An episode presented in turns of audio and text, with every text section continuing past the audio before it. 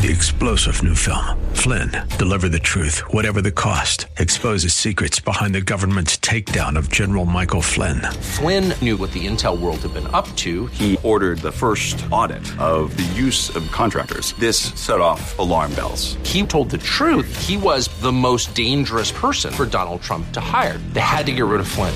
Flynn, deliver the truth, whatever the cost. Available now. Watch it today. Go to salemnow.com. Salemnow.com.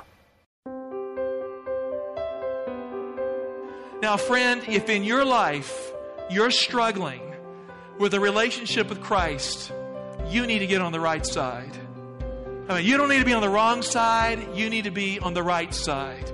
This is not about a church. We're talking about, it's not about some ideology. We're talking about loyalties that really matter. I want to be on Jesus Christ's side. What about you? That's Pastor Michael Oxentenko, and this is Reaching Your Heart. Keep this telephone number in mind throughout today's broadcast 888 244 HOPE. That's 888 244 4673. Here at Reaching Your Heart, we believe that God answers prayer. If you need prayer, you can call us at any time. Once again, that phone number 888 244 HOPE. That's 888 244 4673. Here now is our pastor teacher Michael Oxentenko with today's broadcast here on Reaching Your Heart entitled When Mercy Meets the Beast. You know, a little beast can cause a whole lot of trouble. It happened on a Delta flight from Baltimore to Atlanta. The flight was delayed, and people were talking on the plane about the stir the Pope had made with his historic visit to Washington, D.C. It seems that someone had official permission to transport a live tarantula onto the plane. In fact, they were transporting a number of live tarantulas.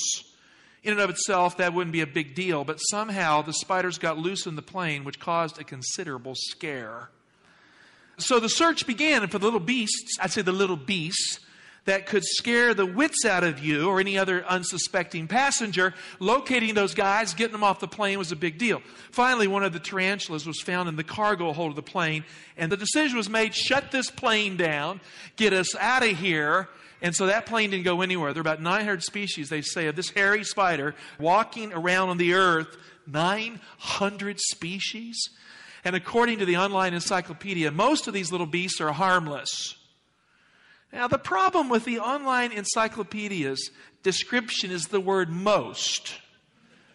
So, who wants to mess with a hairy tarantula when the exception can bite you or inflict fright? It's that one that's not part of the most that you know is most likely going to get you in the night. And since that's the case, these unsuspecting travelers are looking out for tarantulas on Delta Airlines. Don't avoid Delta, fly with confidence. Now, friend, we're going to get real focused here today. I'm not here today to talk about things that are silly. We're not going to talk about little beasts that scare you. We're going to talk about something that Christ has placed in your Bible to inform you. And I'll say right up front my intention is not to offend anyone here. What we have observed this week is a partial fulfillment of Bible prophecy. And we must be in tune. Now, let me just state it forthrightly. We must be in tune. We don't need to be demonizing any group or whatever, but we need to be fair to what the Bible's saying. So I want you to hear me out. Let's have a dialogue today from the scriptures. I'm going to preach and teach as the Bible has it. And please open your Bible and follow with me. In the book of Revelation, there are only two beasts mentioned specifically. And both of these two beasts are mean and messy. In fact, they are diametrically opposed to God's purpose of mercy for the world. They don't represent churches in and of themselves, they represent world kingdom systems or powerful political players at time that interact with churches. Friend, as we near the end of time, most Christians don't realize it. But God desires to pour out a flood of mercy on this planet to prepare this planet for the coming of Jesus Christ. And our home is not saving this planet ecologically, even though we should be ecologically minded. I'm not against that. Our hope is in the coming kingdom of God. And that kingdom will mercifully intervene in world history to save those who are yearning for it. I yearn for a homeland. Friend, God does not want one single person here to be lost. Now, you need to write that down in your notepad. God does not want me and my family to be lost. He wants my family, me, to be saved. Do you believe that? It's huge. I mean, so what we're talking about is part of that concern of God, the mercy measure of God for you at the time of the end. He wants you to know so you can grow, so you can abide in Christ and get it right. God wants every man and woman to be saved, and yet there are two messy beasts in the book of Revelation at the end that collaborate at the time of the end to wreck his generous plan of mercy for the human race. In Revelation 13, verse 1, we begin with the first beast, the beast from the sea. The Bible says, And I saw a beast rising out of the sea with ten horns and seven heads, with ten diadems upon its horns, and a blasphemous name upon its heads. Now, it doesn't take a genius to figure out this beast is bad news because it's introduced with a blasphemous name. Verse 2 and the beast that I saw was like a leopard. Its feet were like a bear's, and its mouth like a lion's mouth. And if you're a student of Daniel 7, you know what's going on here. The four great world empires from Babylon, Medo Persia, Greece, Rome are described as a lion, followed by a bear, a leopard, and then a ten horned beast. And they represent the four successive kingdoms from Babylon, Medo Persia, Greece, Rome, which then fractured into the basic ten divisions of Europe. And so this beast here is made up of all the world kingdom orders that have come before it. It is a coalescing of power. In a real sense, it represents the world kingdom system. And that world kingdom system, according to the text, has a blasphemous name upon its head. Now, why would that be the case? It's the case because this beast, in the context of Revelation, stands in the place of Jesus Christ. It is Antichrist because it mimics the life, the death, and the resurrection of Jesus Christ. And its hold on the world is that of a usurper. Verse 2 And the beast that I saw was like a leopard. Its feet were like a bear's, and its mouth was like a lion's mouth. And to it the dragon. Now, who's the dragon? Previously in Revelation 12, the dragon is Satan, that ancient serpent. So spiritual forces are moving through this world kingdom order. And to it the dragon gave his power, his throne, and great authority and one of its heads seemed to have a mortal wound, but its mortal wound was healed. And the whole earth followed the beast with wonder. That's an amazing statement.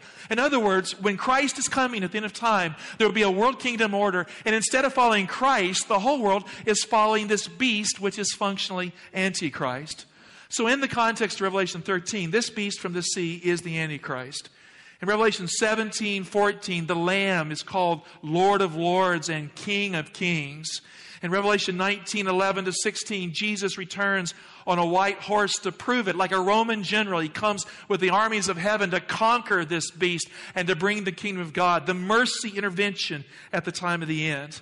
And this beast is, in contrast, the world kingdom order that stands against the coming kingdom of God. Daniel 7:23 states plainly that a beast represents a kingdom. He says the fourth beast is a fourth kingdom that shall be upon the earth. But we don't need to go to Daniel to prove it. Revelation 16, verse 10. The beast itself has a kingdom. The Bible says it forthrightly. The fifth angel poured his bowl on the throne of the beast. Now, if you have a throne, it means you're a king. And so this power has dominion. And he goes on to say, its kingdom was in darkness, men gnawed their tongues in anguish. The beast in Revelation 13 has ten horns and ten crowns on the ten horns. Now, the focus here on the early side of Revelation 13 is not the time of the end, it's the time in history when the Roman Empire, the world kingdom system, morphed into the divided Europe of the Middle Ages. When Rome, instead of having just a single emperor, basically the kingdoms of Europe had kings sitting on different thrones. And so crowns are on the horns, showing us the horrendous damage that this beast inflicted upon the Christian church in the Middle Ages. In Revelation 17 19, the beast works with the kings of the earth to make war on the Lamb in the second coming of Christ. So we find that this beast is pictured at the very end of time having a direct interaction with God's people, God's truth in a negative way before the return of Jesus. Turn with me to Revelation 19, verse 19. John writes, And I saw the beast and the kings of the earth with their armies gathered to make war against him who sits upon the horse and against his army. So here, this world kingdom order with the other kingdoms of the earth are pictured at the second coming of Christ, marshaling their military force and might to attack the kingdom of God, to prevent the second coming of Christ from having its right outcome in the lives of men and women, to attack the church of God on earth. So there's no missing the point here. At the end of time, the beast of Revelation is a world kingdom order that unites the kings of the earth to make war on Christ. Now, friend, if in your life you're struggling with a relationship with Christ, you need to get on the right side. I mean, you don't need to be on the wrong side, you need to be on the right side. This is not about a church. We're talking about, it's not about some ideology. We're talking about loyalties that really matter. I want to be on Jesus Christ's side. What about you? That means I cannot be on the side of the beast and be on Jesus Christ's side. So if my love for the world is stronger than my love for Christ, I'm on the wrong side. Does that make sense? So we have to love Christ supremely in our lives. So there's no missing the point. We have to be on the right side. The book of Revelation, the beast is the Antichrist. It doesn't use the word, but how do we know that? Because the beast mimics Christ. The beast looks like Christ. It takes the authority of Christ. It's a blasphemous name. It looks like Christ, but it's not. In the Bible, where this word is used, in fact, the word Antichrist in Greek means against or instead of Christ. The beast is always in the way of Jesus Christ in the book of Revelation. So at the time of the end, friend, you really don't want to be on the side of the beast that opposes Christ. In the book of Revelation, the beast from the sea is a carouser. Did I say that right? Yeah. You know, it stays up late at night, drinks what it shouldn't do, immoral beast. I mean, that's the picture that Christ gives in the book of Revelation. The beast flirts with a harlot city that has rejected the idea that she can be the bride of Christ. See, in the Bible, when the faithful city of Jerusalem is right with God, it's married to Christ. It's concerned with heavenly things, not earthly political things. When Jerusalem in the Old Testament made alliances with Egypt or Babylon, they went into captivity or they were judged by God because God considers that spiritual fornication. So a faithful city is concerned with Jesus Christ. A spiritual city has its loyalty straight. But this beast carouses with an unfaithful city in the book of Revelation, a harlot city that will never be the bride of Christ because it's in love with the world. A harlot city that sees the world as its home instead of heaven. In the book of Revelation, this harlot city and the beast come together. They're in the wilderness. And in the context, they never go to the promised land because they're happy together. They're not married, but they're together. And verse 3 we have the description of this beast and the harlot. He carried me away in the spirit into a wilderness. And I saw a woman sitting on a scarlet beast, which was full of blasphemous names. It had seven heads and ten horns. The woman was arrayed in purple and scarlet, bedecked with gold and jewels and pearls, holding in her hand a golden cup full of abominations and the impurities of her fornication and on her forehead was written a name of mystery. Now, that's the word we want to kind of zone in on here the word mystery. You are listening to Reaching Your Heart. More with Pastor Michael Oxentenko in just a moment. A reminder we are a listener funded ministry. We do appreciate your support. If you can help us out with a financial contribution, here's the phone number 888 244 HOPE. That's 888 244 4673. You can also find us on the web at reachingyourheart.com. That's reachingyourheart.com. We appreciate you listening. Don't forget at the end of today's broadcast, we have a special book for you. We'd love to be able to give that to you, so stay tuned to find out more about that at the close of today's Reaching Your Heart. Here he is, Pastor Mike, once again. Babylon the Great, the mother of harlots and of earth's abominations. Friend, at the end of time, the harlot rides the beast. Christ comes in Revelation 19. This description is in Revelation 17. The judgment of the harlot is Revelation 18. So this is just before the intervention at the end of time. In the book of Revelation, the harlot is not a world kingdom at the time of the end. For people to say, well, the harlot is the world kingdom beast. No, you can't be the beast and the harlot at the same time. In the Middle Ages, they were fused together. They were part of what we call the Holy Roman Empire. It was a church state fusion of medieval history. But at the end, the Bible is very clear the harlot rides the beast, manipulates it, but the harlot herself is not the world kingdom order. Which means that she tries to control the beast at first, but the beast gets out of control in the end, and the beast burns her with fire and eats her life. Now, I can really relate to this. I have a beast at my house named Smokey. Anybody have a beast at your house too? You have a beast? And I try to tell my beast to obey, and he doesn't want to obey. Now, I have to use force every now and then. Smokey, lie down. Now, if he knows that if I'm not bigger and stronger, I'm not an alpha male in the house, he will not lie down. If he runs away, he'll come back when he wants to. He won't come when I call him. Now, I love the beast in our house because the beast belongs to my younger son. Because of my younger son, the beast has a place in my house. But it's hard living in our house. Last night, as I was working my sermon, Smokey came running down the stair steps. Now, I have around each one of his paws a sock on his paw with Velcro. So you come to our house, you're going to see Smokey with shoes on, socks. Now, why does Smokey have Velcro and socks around his paws? Because I have a brand new wood floor I put in that place. And Smokey has these intense claws, and he really messes him up. He was so happy I was working on my sermon. He came down, he got a little sheep fleece that he found in our closet, he came down the stairs throwing it in the air like he just caught it, dangling, scuffing up my floor back and forth.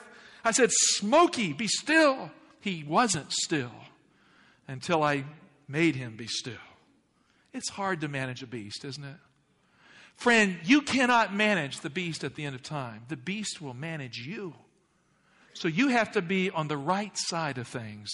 You have to be with Jesus Christ. So where's Smoke today? Well, he's in his kennel on the Sabbath day, so I can have a little rest until the Sabbath day is over. Oh, you feel sorry for Smokey? You should feel sorry for the preacher who stayed up till 2 a.m. trying to write his sermon because Smokey was out of control. There's no sympathy out there. I mean, they're all animal lovers, not pastor lovers. We treat our dog okay. We're having to work with unique issues, as I said. what? Don't believe me? What's true? Okay. Now, look. This relationship is not a stable relationship. The harlot rides the beast. The harlot cannot control the beast at the end of time. The beast will get out of control and will eat her alive, according to Revelation. So, this is a dysfunctional relationship. The harlot's sins are pictured in the book of Revelation as pornographic. In verse 2, she gets the kings of the earth drunk. She seduces them. In verse 2, she also commits fornication with the kings of the earth. In the book of Revelation, a woman represents a religious body that should belong to Jesus Christ, who is the bridegroom sent from God. That's the imagery that is rightly deserved. The bride of Christ is a woman. This harlot will not be a bride because she's in love with the beast. In contrast, the harlot is a church city system that belongs to the beast, the kings of the earth. In fact, it says in Revelation 17, she has dominion over the kings of the earth. In verse 3, the harlot sits on a beast with blasphemous names, as we've already said. That means the harlot and the beast are playing God at the time of the end. So we see this unnatural union turning out to where they're taking godlike power of the world before Jesus returns. In verse 4, the woman is dressed in purple. Now, purple is the color of royalty. It's also the color of wealth and extravagance. It would imply she's acting like an emperor. The emperors resided in Rome. Even though she is not the beast, she's acting like she's the beast by trying to get her way in the halls of power. The harlot city here represents a church system that is highly engaged in politics. In Revelation 17:5, she is called the mother church. She's the mother of other harlots. She has given rise to other church systems who are also engaged in politics that have an interaction with the beast power. Revelation 17 5. And on her forehead was written a name of mystery Babylon the Great, the mother of harlots and averse abominations. When legitimate lovers are in mind in the Bible, a mystery represents a marriage. So, what's the mystery of God? It's the marriage of God to his people. A mystery is a union of sorts. In Ephesians 5:32, Paul says that marriage is a profound mystery and that it represents the union of Christ with his church. Let's go there and look at the verse. Paul says, For this reason, a man shall leave his father and mother and be joined to his wife, and the two shall become one flesh. Next verse. This mystery is a profound one, and I am saying that it refers to Christ and to the church. The mystery of the gospel involves how Christ is wed to his people by a covenant kingdom relationship that is analogous to marriage. The harlot isn't married to Jesus Christ in the book of Revelation. The harlot church is joined to the world. She is a city kingdom that is the mother church that has given birth to many harlot churches who are acting just like her. In Revelation 17:4, the harlot is covered with jewelry and extravagance instead of humility and simplicity. She is the center of great wealth. And what is her core crime in the book of Revelation? Beyond the crime of flirting with the beast and the kings of the earth by playing politics, Revelation 17:6. This harlot city historically is guilty of the deaths of the Christian martyrs of the Middle Ages. The Bible is very specific about that. And I saw the woman Revelation 17 6, drunk with the blood of the saints and the blood of the martyrs of Jesus. When I saw her, I marveled greatly. I have read some of the accounts of these dear Christian men and women who died in the Middle Ages. Now, friend, I'm grateful I have a Bible in my hand. My Bible is an electronic Bible, it's the iPad version here. I have, in fact, 100 Bibles in my hand. I like this. And it keeps my notes in a cloud. These dear men and women died so we could have this Bible in our hand. And they died horrible deaths, a lot of them. And I don't want to go into the specific details, but one story that has stuck with me over the years was the story. Actually, I read the letter of a Christian mother who wrote her daughter, who had just been born, hoping that that letter would end up in that daughter's hands, saying, Tomorrow I die for Jesus Christ. I live in a world, and it was the medieval world, that will not accept the truth of Christ as our Savior. And to live by the Word of God means that if this world is not the place we live, then we die in this world for the world to come. And she said, I pray that you will have a future. I will not be your mother in this world. But may this letter find you. And those courts in the Middle Ages sentenced that woman to death for belief in Jesus Christ and the Word of God. And the great tribunals of heaven stood by and recorded those events and the great judgment seat of God will deal with that injustice against that Christian mother. She is only one example of thousands, millions that died in the Middle Ages. Friends, we are talking about the most horrific period of human history, and the Bible says that city is guilty of that crime. We must not forget that unless hearts change, unless systems change, there is an accumulation of guilt until we near the end of time. Revelation 17 9. The Bible says this calls for mind with wisdom. The seven heads are seven mountains on which the woman is seated. There's only one city on earth that was founded on seven hills or mountains, actually, two. But each of those are technically considered the same city, and you know what it is. In the book of Revelation, there is a time when the beast is not. Just like Jesus, the beast lived and then the beast died. In Revelation 13 3, it says the beast had a mortal wound that eventually was healed. Just like Christ, the beast from the sea, was given 42 months. Now, what's that? 42 months in the Bible, a prophetic month is 30 days. 42 times 30, crunch the numbers with me. You got a calculator? 1,260 days. Now, in Revelation 12, the church goes into the wilderness during the Middle Ages for 1,260 days. But these 1,260 days aren't literal days, they're symbolic of a day for a year. It represents 1,260 years. And right smack in Europe, as Christians were dying for their faith, Christians in the Alps of northern Italy recognized that they were the church in the wilderness for the 1260 days.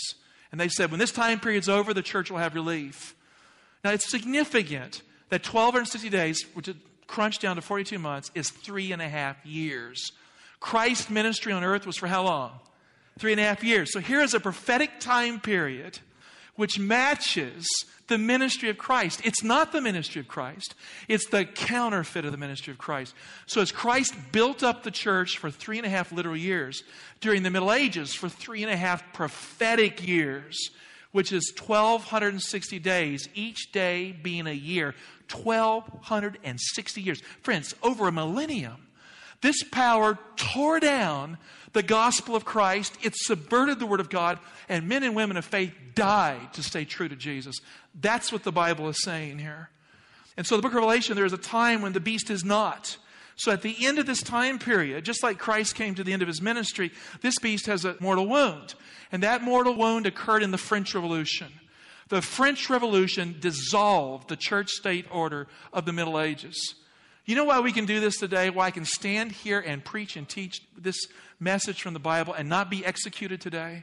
It's because the French Revolution transitioned the world from a church state union to a world in which nationalism was separate from the religion of the state. And a state sponsored religion could not persecute people of any faith. I live in a country today, the United States of America, where if you're a Roman Catholic, you can worship God in freedom. Is that a good thing? Absolutely. If you're not a Roman Catholic, if you're a Protestant, you can worship God in what? Freedom. Is that a good thing?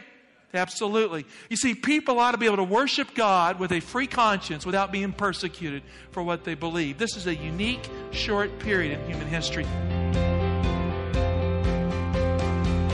Thanks for listening today to Reaching Your Heart with Pastor Michael Oxentenko.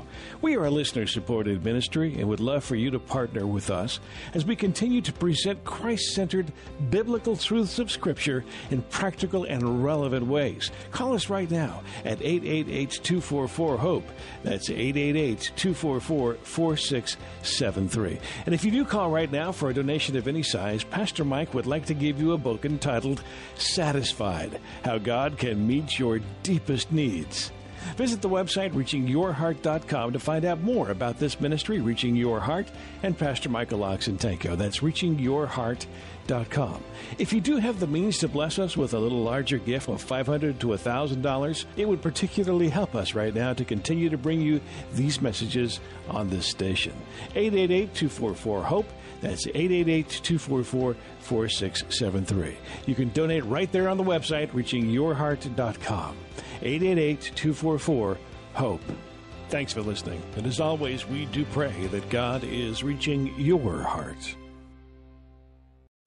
Three star general Michael J. Flynn, head of the Pentagon Intelligence Agency, knew all the government's dirty secrets. He was one of the most respected generals in the military. Flynn knew what the intel world had been up to, he understood its funding. He ordered the first audit of the use of contractors. This set off alarm bells.